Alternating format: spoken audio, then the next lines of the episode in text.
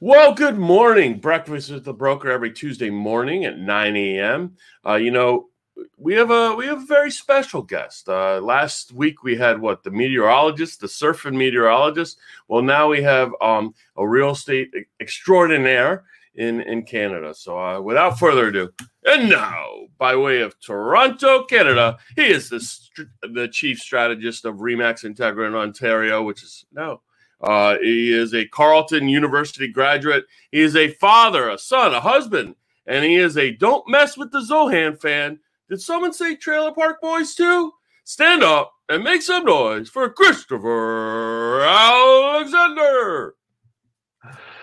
David, thank you. That introduction was awesome.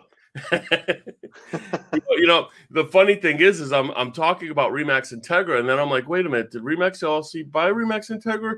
Or not. And then I realized it's Canada, so I'm good. no, they did. They they bought Canada too. So did they? Uh, oh, uh, all right. So uh, I am sorry. You're uh you're now a you, have been uh roped into that Remax LLC, so you're uh, good. yes, it's it's been uh, it's been a great transition, and we can talk about that a little later if you want. Yeah, but um, absolutely.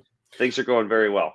Awesome. So I mean, you know, pre-pandemic, uh, you know, Toronto is probably one of the hottest markets. Um, maybe you know, it's certainly in North America, right? So like, the, you know, Toronto's always been you know development and and you know beautiful condos and people wanting to be there and just so very you know it's pretty expensive to live.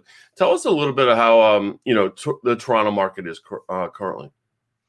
Well, um, you brought up a couple of interesting points, David. I mean, and, and I think it's important to point out that in Canada and specifically Ontario, which is the province that Toronto is located in, has been on a upward price trajectory for more than 25 years. Um, and most recently, in the last decade, uh, prices have more than doubled. And so, yes, in, in 2008, we had about six months of low consumer confidence, which led to a slight softening. But since then, it has been a wild ride. And the story has really been much what, what most of the United States is experiencing, and that is very low inventory, extreme demand, and upward pressure on prices.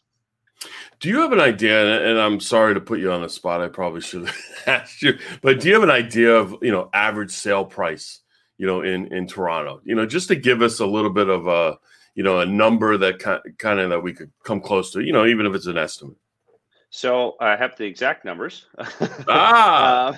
uh, so we we just uh, released a big report uh, yesterday. Uh, we call it the Hot Pockets report, and it it it uh, encompasses the Greater Toronto area, which is uh, basically just over 6 million people. The city of Toronto is just under 3 million people, and the surrounding suburbs um, uh, make up the rest of that population base. But in the city of Toronto, uh, the average price is 1.1 million in change. Uh, and for detached homes, it's 1.4 million. And so um, you know, some of you might be thinking, "Oh my gosh, that is huge," um, but you have to remember, uh, in Canada, we're basically on the peso, and our dollar is worth about twenty percent to thirty percent less than yours at any given time. So it's still, from an international buyer's perspective, um, at a discount, especially when you compare it to some of the more expensive markets in the U.S. Yeah, I mean, uh, look, you look at Boca Raton. Um, you know, uh, we're not doing year over year average sale price, but um, I did the last thirty days uh, of closed sales, and the average sale was over a million dollars. So, you know, um, that was the average. It wasn't the median. So, um, you know, you know, because there are some 20 30 million dollar um, uh, prices uh, that have closed, you know, in the last 30 days. So, you know, that certainly skews it. But, you know, it, you know, Toronto's market has always been, you know, really, really strong, you know, like you said, for, for so many years, you know, what do you attribute that to? I mean, obviously it's, you know, you know, just like, you know, regular simple economics of supply and demand. But, um, you know, what attracts people to Toronto? What attracts uh, people to um, Ontario? Well, I mean, Canada's got a supply issue across the country. And our government has been really big on encouraging immigration. We typically get about 300,000 uh, new Canadians every year. Um, but the the big uh, difference in in what a lot of other countries do is you have to be highly qualified to uh, make it in, and become an immigrant to Canada. So you have to have uh, an education. You have to be entering with with uh, a job most of the time, and so a lot of the immigrants that we get are um, you know highly qualified. They have some money and are able to enter the real estate market um, pretty quickly. It usually takes them about two or three years.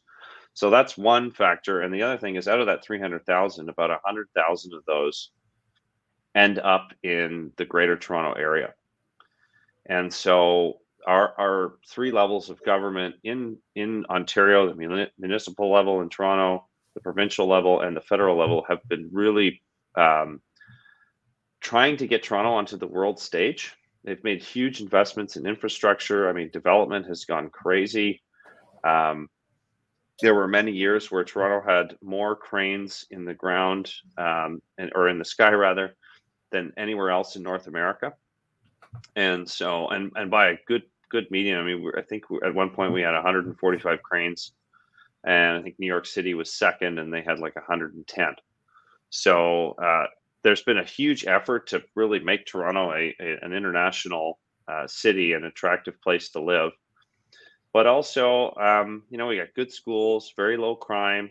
Um, you know, for example, if our murder rate gets over you know if there if there are more than 80 people a year that get murdered in the city of Toronto, um, it's you know huge news. And in contrast to Chicago, where there's like you know over a thousand, um, you know it's it's mm-hmm. you know quite a difference. So for a major city to uh, that offers such a great quality of life, it's been attractive. And plus, the schools are really good. There's a really big international influence. Um, you've got Chinese uh, buyers sending their kids to school here and buying them like three, four million dollar houses to go to school. Um, it was just like your dorm, right? It was yeah. just like your dorm. Yeah, the same thing. so uh, you know, there's been a lot of uh, a lot of international influence, and it's really just been a perfect storm. And to the you know discredit to those three levels of government I've I've been talking about, there's been no national or or provincial or municipal housing strategy. You know, they can only build 44,000 units a year, both, and that includes both condos and freehold. And so it's been a big challenge for um, the city to accommodate all these new people. Building can't keep up, and there's no strategy to take the pressure off. So I expect that prices are going to continue to go up for the foreseeable future as well. Well, that's pretty interesting. So the government caps the amount of houses that need to be, uh, uh, or that can be come out of the ground every year. Um, they don't cap that, it. They just the developers only have so much capacity. Oh, okay, all right. And that's yeah. So forty four thousand units a year.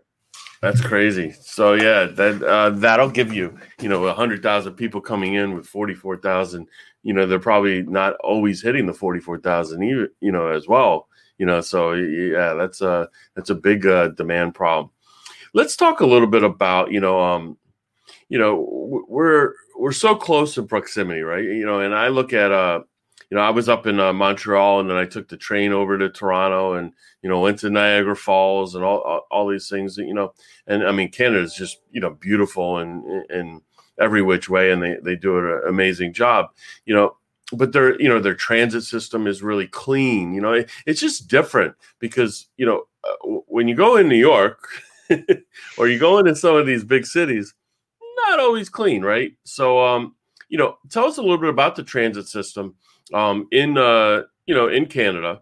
And um you know you know is it easy access and stuff you know stuff like that? Because i found it so easy to go around the city yeah I, I mean th- there's been um you know you can you can fly pretty much anywhere in in the country easily except it's much more expensive because you don't have the population base. Um, and and they're really outside of toronto montreal and vancouver. There aren't um, big international or even regional hubs outside of those three airports. And right now because of covid uh, the government has chosen to only make Toronto, Vancouver, Montreal, and Calgary international airports. And so there's huge strain on people entering the country uh, from from outside of Canada. I mean, I've been hearing a lot of horror stories uh, about uh, in the Toronto airport, people waiting for two or three hours on the tarmac. They get in the in the terminal, they're waiting another couple hours to clear customs. Um, but in in normal times, yes, it's very accessible. Um, some of it is kind of outdated. I mean, Toronto's had all this growth, for example, and they haven't really made the as good of an investment in infrastructure as they should have. Um, you know, a city of three million people, we've only got two two subway lines, and the rest are all streetcars. And yes, you can access. It's actually a very well set up system when there's no traffic and uh, few, few, you know, low ridership. Uh, like during the height of COVID, you could go anywhere in the city in like 10 minutes. But in a normal time, that 10 minutes can take, you know, 45 to an hour. So um, you know, there's some great things about it. Yes, things are clean. You know, Montreal, Toronto, Vancouver. Well, not so much Vancouver. I was there recently. I was pretty shocked at the cleanliness. But you know, before Toronto made this big development investment, um, its claim to fame was that it was such a clean city, and um, they they've really tried to uh, make an effort to keep that reputation. That's great. And so, you know, we we uh, alluded to the you know the uh, the COVID word. Um, you know, where uh, you know we're kind of living in the COVID world, right? Um, you know, tell us a little bit about you know how Canada really, um, you know, because you you never hear it firsthand, right? You hear it through the media, and and, and sometimes there may or may not be an agenda with that and, and whatnot. So, you know, tell us a little bit about how um, you know COVID is doing now um, in in Canada. You know, um, you know, are you know are the percentages of vaccinations you know are they are they higher maybe pot- potentially than some of the United States? You know, that kind of thing, and and maybe some of the restrictions that um, COVID's put on um, uh, specifically the real estate economy. Well, um, I think you know just to roll the tape back to March 2020, March 25th uh, that's when things really shut down. It, what was very interesting, you know, you know, we used to, well, we still, or my my family still owns and operates the brand in Europe too, um, but you know, Canada, the U.S., Europe, and much of the world all went through a very similar cycle, and that you know, around in and around March 25th, everything pretty much shut down. Transactions fell off a cliff, um, as you guys know. Um, but then things really exploded and real estate became not only the hottest topic, but it would to me it was kind of like the only thing people could really do to spend their time. And so you had a lot of people out there uh, looking for properties, and you know much of what what everybody else is experiencing. So that was very interesting on a global scale. Is that COVID kind of equalized the markets across the world. Um, but as far as you know Canada and COVID, I mean, it's pretty. Canadians uh, are pretty hysterical about uh, COVID and the implications, and I say that because, you know, I spent recently with the acquisition of Integra. I spent some time in the U.S. in Massachusetts, where our regional offices were, and just the attitude of the average American, or at least in, in Massachusetts, was different. And last week I was in Texas for the broker owner conference and people have a much more what I call common sense approach to things. Mm-hmm. Whereas in Canada, we have this, you know, you're you can die, you're allowed to die from anything but COVID attitude. Um, and but but generally speaking, I think you know our government's had a good response, but it's very frustrating when you look to other places that have, you know, understood that this is something that we have to you know kind of live with and figure out how to live with. And we're still very much um, you know dealing with it as as you know uh, a very critical severe situation which in, in a lot of ways it still is. Um, it's just you know we're still mask mandates everywhere uh, we have capacity limits in ontario uh, where you can't have more than 25 people in, in indoors 100 people outdoors um, vaccination rates are really good, especially when you consider we were really late to the party. Um, I think we're about three months behind the United States when it came to procuring vaccines. And but now uh, nationally, we're at about 65% of the population has uh, both doses, and about 79% uh, have at least one. In Ontario, it's even better. We're at like 71% fully vaxxed and 85% uh, with one dose.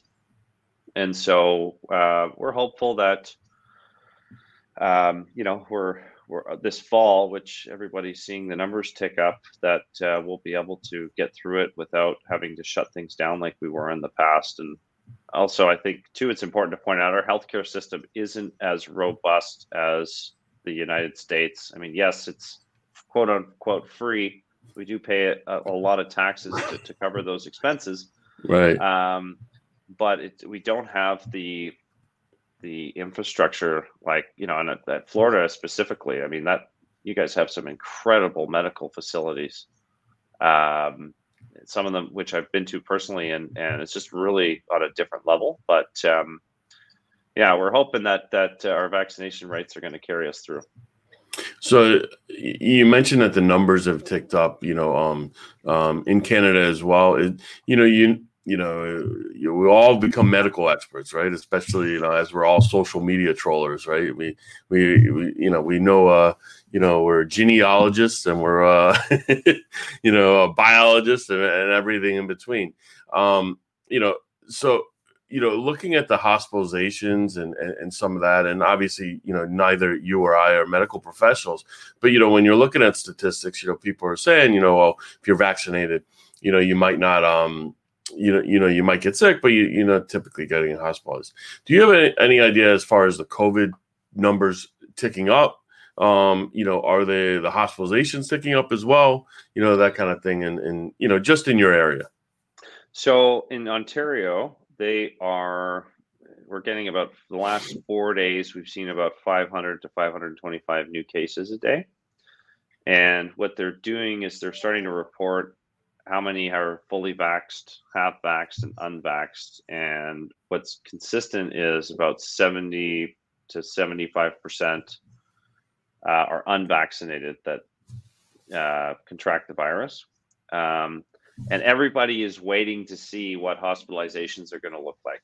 Um, you know, the like we it, what actually what was really remarkable is two weeks ago our caseload was about a hundred, um, hundred per day, and then all of a sudden, bam, it got up to five hundred. So every I think we're going to start to see what where hospitalizations end up, but I think everybody in the province is just hoping and praying that um, new restrictions, whether they come or not, are are based on hospitalizations and not caseloads, because because the last 18 months everything was mandated on projections of of cases. Um, and yeah, there was a while there where the ICUs filled up.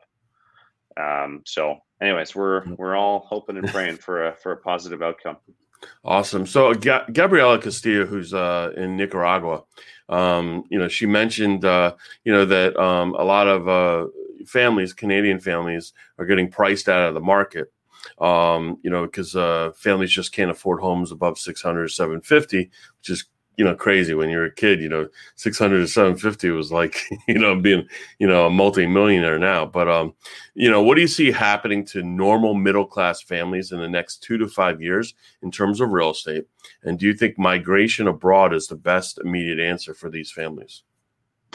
Well, I get I actually get asked this question a lot um, from the media, and there there needs to be a national housing strategy uh, to accommodate the influx of people and the the pricing pressure. And you know, we've been saying this for years now, and it's it's got to start with a, from a, all levels of government to come together to come up with a strategy that's going to take some pressure off the three major cities toronto vancouver and montreal uh, montreal's still you know half the price of toronto uh, which is great on average but the other thing in canada um, for the middle class you know, starting to discover different parts of the country um, is going to be critically important as well. I mean, Calgary, uh, which is in Alberta, Regina. I don't know if any of you know the names of any of these cities. They're they're not too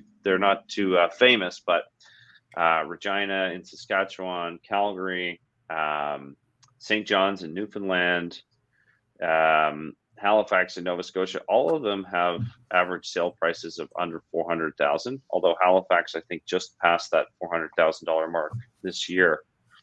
Ottawa is still pretty affordable, which is uh, about four and a half hours north of Toronto. Um, so there's there's other cities besides Vancouver and Toronto and Montreal that are affordable. But my concern is um, we're not doing enough as a nation to attract people to to these other cities.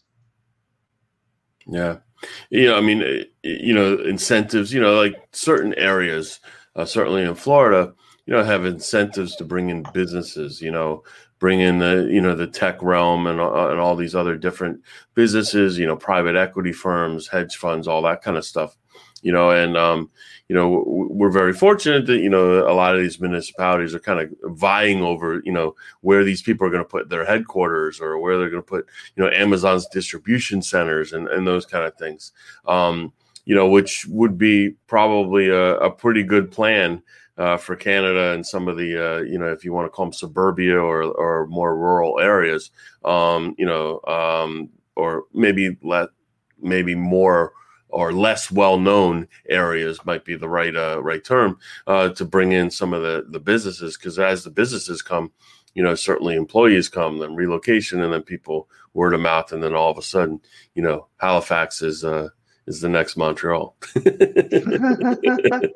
well, you know, it's interesting. Halifax does have an opportunity to kind of be like that next big city.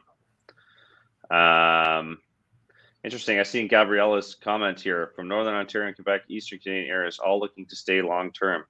Well, um, is the weather nicer in in uh, Nicaragua, Gabriella? Because um, you know Northern Ontario and Quebec can be frigidly cold uh, in the winter. So uh, that doesn't surprise me. Yeah, you know, um, you know, interesting about you know, and Gabriella probably could uh, uh, talk about this more. But you know, when you look at uh, Nicaragua, you know, Costa Rica, you know, for you know, twenty years ago, fifteen years ago, was you know a, a very affordable place. So when you look at you know uh, the U.S., uh, a lot of people were going ahead and, and buying homes in in Costa Rica. Well, now Costa Rica has become very expensive, um, you know, and a lot of people are buying in Nicaragua and Panama and, and Belize and, and some of those areas. You know, um, you know, the only problem with uh, obviously is Nicaragua's, um, you know, government, and, and obviously I'm not as uh, in tune as uh, certainly Gabriella would be, but um, you know, it, you know, and, and I guess that's the reason you know you don't really buy in a ha- in a place where government um, where you know you're not buying the government but you're also buying stability i mean as as a you know as someone who wants to invest in, in potential paradise or want to live there for you know second home purposes or whatever you know whether it's canadian or or, or um, united states you're looking at places that um you know that has some kind of stability in government and i guess that's why maybe nicaragua is a little less expensive than uh, than some of the other places but you know well, don't um, forget work remote too david i mean yep. there's been a big shift in in the workforce and people can work wherever they want to now for the most part and yeah gosh I, i'm wondering if it'll the pendulum will swing back the other way eventually but you know even for myself, like I, I might come down to Florida in December for a month and and work for for you know three weeks of it. Yes, I mean, no people people's perspective uh, certainly has changed. Um, you know, their lifestyles have certainly changed. You know, what's important obviously to them has changed. But um, what we've seen is a lot of employers are not wanting to, um, you know, relinquish the control and the management of of, of people um, through the remote process you know and um, you know not everyone but you know i speak to tech companies and whatever and they're you know hiring developers and software programmers, and you know they're they're saying you know all these people want to live in Montana and work for me, you know, and make ridiculous amounts of money, and and you know I, I don't care what it, I don't care what anyone says, um, and I might I'm certainly biased, but I don't believe you can possibly be as productive if you're in the office versus um, being uh, remote. Like you have to, you know, to me, it's you're more focused, depending obviously the culture of the uh, of the office. You know, if it's a little, you know, gossipy and that kind of stuff, you know, then obviously maybe you would be, you know, free of distractions at home without, you know, but I know that, you know, if I went and stayed home with three girls, 16, 12, and 9, and two dogs and a wife and sports in a refrigerator, yeah, uh, too distracting. I'll be way too distracted. well, you know, it's interesting, David. Uh, um, so I'm totally an office guy, and I got two little ones at home, and no no privacy unless you're in a bedroom or a bathroom. But because uh, it's all open concept, so yes, I, I love going to the office. My wife, however, she works very productively at home, but um, you know, you're talking to, talking to our franchisees and our broker owners in in in Ontario, and you've got two two uh, two sides of the coin. You've got some of our people are saying, "I have no more room. Like I got to expand because my agents are all like, I got to get back to the office. I can't stand working at home." And then there are others that are like, "I need to shrink because half my agents don't want to come back in." So uh, I'm really curious to see how this plays out long term. Yeah, no, definitely. It's um it's interesting and and certainly uh you know um you know certain people can uh, can work from home and multitask and um, that's not me. Um, so I always end this uh, broadcast um, uh, or podcast slash Facebook live show on two questions. So I don't know if you are a streaming series fan, but what's your favorite streaming series um, of all time, and then what are you currently watching? TV or radio? Uh, so right now, you know, I would say TV, like Netflix, Hulu, that kind of thing. Um, if you don't watch that, you know, podcast, radio, books so, that you've read. For TV, I would say um, I love Curb Your Enthusiasm. um, and what am I watching now? You know, gosh, I, I, you know what? I'll admit, I'll be totally transparent. I am been in the last couple of years uh, since my kids were born, uh, it's been very difficult to watch TV without falling asleep. so, um, but what did I watch the other day that was really great? Um, the Hundred Foot Wave on which is an HBO show, and it's about uh, Brian McNamara. I don't know if any of you are surfing fans, but uh, he's the guy that discovered um, the giant waves in Nazaré, Portugal and he held the world record. I think he surfed like an 85 foot wave. Oh yeah, very, very interesting. Two part series. That's cool. Um, I also love all the ESPN 30 for 30s. Yep, the, the OJ Simpson way. one was amazing. Um, so, but yeah, I'm a big sports I, guy, and and I just watched the one. Uh, was it Malice in the Palace? That was pretty. good. I watched that too. Actually, that, that was yeah. pretty good. Yeah, it was good. It was an interesting take because you didn't really um, you didn't really get some of that behind the scenes footage that um, you know um, at the time, obviously. So uh, that was great. Uh, if you haven't seen, uh, if you like Curb Your Enthusiasm, and like, um, you definitely have to check out Ted Lasso. It's freaking great. Okay. It's uh, it's awesome. It's it's really funny. It's awesome, and it's got the same kind of sense of humor. Chris, I, I really really appreciate you coming on here. Um, you know, I thank you for all that you do uh, for uh, Remax in, in in Canada, and um, you know, um, you you're very highly reputable um, and uh, respected uh, within the industry, and we certainly appreciate you being on. So, uh, thank you very much.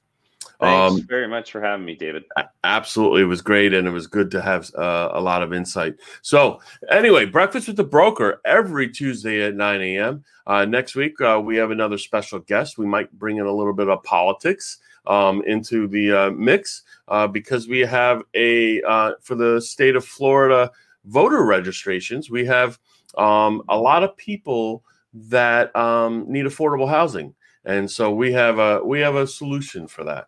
Um, so next Tuesday you will uh, see uh, my special guest. So anyway, uh, breakfast with the broker every Tuesday at 9 a.m. Thank you, Christopher. I appreciate it. Uh, be well. Have a great week. Take care, guys. Thanks, everybody. Take care.